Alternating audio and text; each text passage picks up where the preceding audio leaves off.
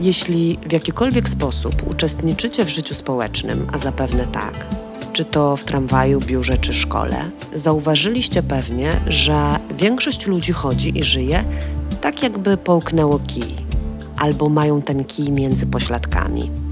Największe zagęszczenie ludzi z kijem jest oczywiście w poniedziałkowy poranek w drodze do pracy. W piątek po południu jest stanowczo lepiej. Dużo mniej ludzi z kijem można spotkać na wakacjach albo na jakichś warsztatach rozwoju osobistego, choć tam też się zdarzają. Człowiek, który połknął kij, jest dość specyficzny. Do wszystkiego podchodzi bardzo poważnie. Spina się nawet z powodu czerwonego światła na skrzyżowaniu. Zupa dla niego nie może być zasłona, bo wiadomo, co najmniej awantura. Generalnie wszystko musi być idealne i w każdej, nawet najbardziej błahej dziedzinie życia trzeba odnieść sukces, choćby malutki. Zaczyna się już w przedszkolu. Ułożył z sukcesem trójkąty obok kwadratów. Dostał się do pierwszej klasy. Zdał maturę, skończył studia. Potem już tylko na poważnie zakochać się trzeba, pobrać dzieci, kariera, kredyt, biuro, seks, emerytura i wiadomo, zaświaty. A, zapomniałam o wakacjach. Tylko ekscytujące. Zwykłe nad jeziorem na Warmii są słabe w tym rankingu. Każdy z tych elementów na osi życia człowieczego jest niezmiernie ważny i ona, on musi, powinien, powinna, bo jak nie to klapa. Zwykłe życie jest jakby wiadomo. Więc trzeba więcej czytać, słuchać, oglądać, ćwiczyć. Być najlepszym w patrzeniu, układaniu książek albo co tam jeszcze człowieczy umysł może wyknąć. A gdyby tak, to życie potraktować trochę inaczej. Nie jak nieustającą walkę o sukces, ale jak zwykłą wycieczkę ziemią wokół słońca. Albo jeszcze prościej – spacer po lesie. Takim płaskim, nizinnym, bez pagórków, z drzewami, krzakami, runem leśnym, niebem, ptakami i polankami. Co jest sukcesem podczas takiego spaceru? Oblecenie jak najszybciej, jak największej ilości drzew? Znalezienie najładniejszej polany? Czy może najskuteczniejsze przejście lasu? Dla jasności komunikatu dodam, że oczywiście żartuję. Jedynym sukcesem chodzenia po lesie jest spacer, jest samo chodzenie.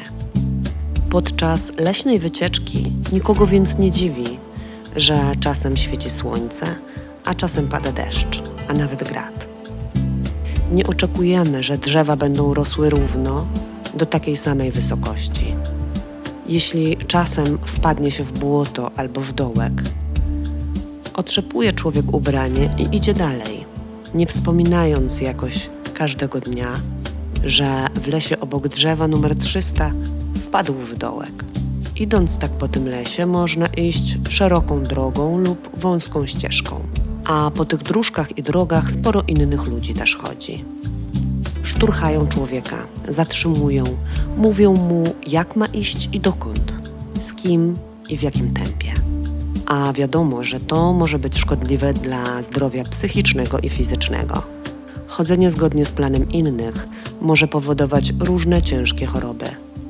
A jak człowiek w lesie wyznacza swoją drogę, idzie po krzakach i polanach tak jak czuje, to pozornie na pierwszy rzut oka i na krótką metę może wydawać się to trudniejsze. Ale po jakimś czasie okazuje się, że święty spokój człowiek ma. Je co chce, myśli jak chce i może czuć to, co czuje. Swobodne wędrowanie po lesie powoduje też, że nie można dźwigać ze sobą zbyt wielu rzeczy.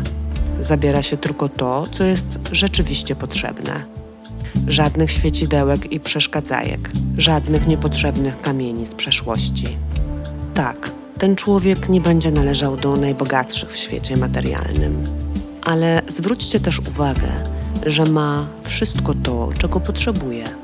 Dobre buty, czapkę i plecak. Nawet płaszcz przeciwdeszczowy. I spokój wewnętrzny. Dobrze się przygotował. Nie oczekuje. Akceptuje. Więc nie dziwi go ni słońce, ni deszcz. wędrówka niekoniecznie po utartych szlakach pociąga za sobą jeszcze jedną ważną konsekwencję. Grozi to spotkaniem drugiego człowieka, który podobnie jak nasz wędrowiec odnosi sukces każdego dnia. Idzie, patrzy, czuje, doświadcza. Można w tym lesie spotkać człowieka, który ma podobnie i iść z nim jakiś czas, dopóki jest im po drodze. A wiadomo, że po lesie nie spaceruje się z byle kim. Przecież i rozmawia się, i milczy z tym człowiekiem. A milczenie jest cudowne tylko w doborowym towarzystwie. Drogi wiodą ludzi różnie, więc ktoś z tych wędrujących może zechce w pewnym momencie wybrać inny kierunek. Trudno mieć do tego człowieka pretensje, że innego iścia chce spróbować.